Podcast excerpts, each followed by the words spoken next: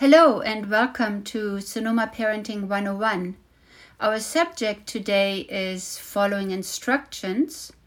But before we talk about that, I would like to remind you of a couple of things. You can find us on YouTube under Sonoma Parenting 101. You can check out Montessori Curriculum at montessoricurriculum101.com. And you can also follow us on Instagram under Sonoma Parenting 101. So, to our subject, following instructions or following directions. First of all, I want to make the point that this is important. Children need to learn to follow instructions. Now, when it is just a one point instruction, I would say, go sit down. Two point instruction would be, wash your hands and sit down, and so forth. The range of age in our classroom is from three years old all the way to six, six and a half years old. Now, this is a very wide range developmentally. And of course, the younger the child is, the more simple are the expectations of following instructions. I would like to give you an example for the very young child, anywhere between, let's say, 18 months to two, two and a half year old. Uh, you have two baskets or two containers of any kind uh, one is right next to you, and the other one is across the room, maybe five or eight feet away. I often place myself in a corner or to the side in the classroom, and then I place the basket at a distance that I can see it so I can follow the child bringing the item into the basket. So the activity is called put and take, or take and put.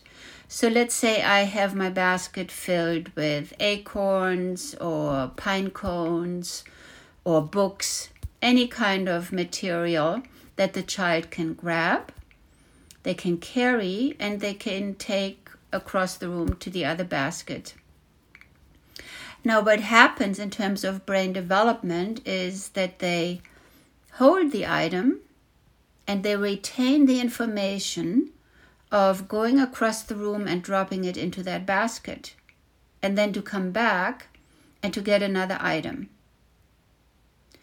This is a very important concept for adults and educators to grasp that we cannot take it for granted that this simply happens. The range that I see in the children between three and six and a half of being able to following instructions varies greatly. So, back to the two year old. When you do this, then you build on following the instructions. Maybe you increase the distance of the basket. Maybe you add another step into following the instructions or the direction. And then you build it also into your daily life and you know daily chores let's say um, emptying out the laundry taking everything out of the dryer and sorting it matching up the socks you do the socks i do the shirts or groceries getting them into the fridge or into the cabinet be aware that at first you want to start with one point direction or instruction. When you see that your child follows that easily, then give them two. What is important is that we build that into our daily routine as much as as much as possible. The category that all this falls under is being successful in life. For the society that we live in, we need to be capable. We need to be able to do a lot of things. When we are capable, then we can contribute to the group. Now, the group can be the family, the group can be the people at work and so forth. When we contribute, we get, give back to the group. That gives us a very successful and satisfying feeling. Now, the other day I had uh, observed a child who is three years, three and a half years old. She tied a knot and she tied it in a way that I know she had done that already a hundred or a thousand times. She was very smooth and fluid with it. Now I know automatically then that that child is capable.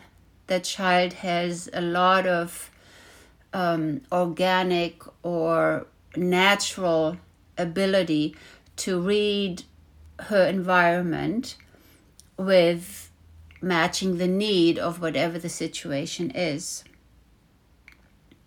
Sometimes I have children, they can barely follow one point instructions. I need to guide them every step of the way.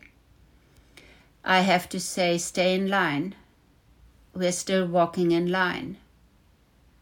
Now scoot up to get soap. Time to rinse off. You're done rinsing off, take a towel. The trash for the towel is right here. What do we do next? Maybe I get an answer, maybe I don't. I need to go sit down. Yes, sit down, I will see you in group. Whatever we do, at whatever developmental phase we meet the child, we have to build on that. And we have to repeat and repeat and repeat. What is so good about these following instructions or following directions is that as much as in school you have these situations at home every day go get your shoes wait at the door open the door sit in your car seat get your seatbelt on yes i will help you you know that independence of being capable with all these little details in life to just make life more smooth and more fluid is very, very important. So, I want to sum it up a little bit. Following instructions or following directions is a very important concept. Now, anywhere from 15 to 18 months, and for the rest of the life, then uh, we build on following instructions with one point. Go sit down. That's a one point following instructions. And hopefully the child will sit down. Two points. Hang up your coat, take off your shoes.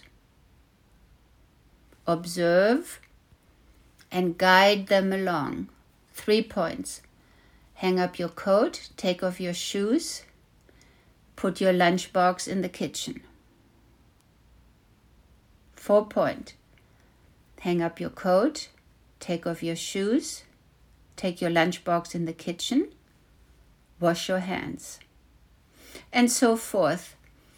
So, for today, I wanted to simply bring up the fact that following instructions, following directions, is a very important concept that we need to learn and build on being successful in life.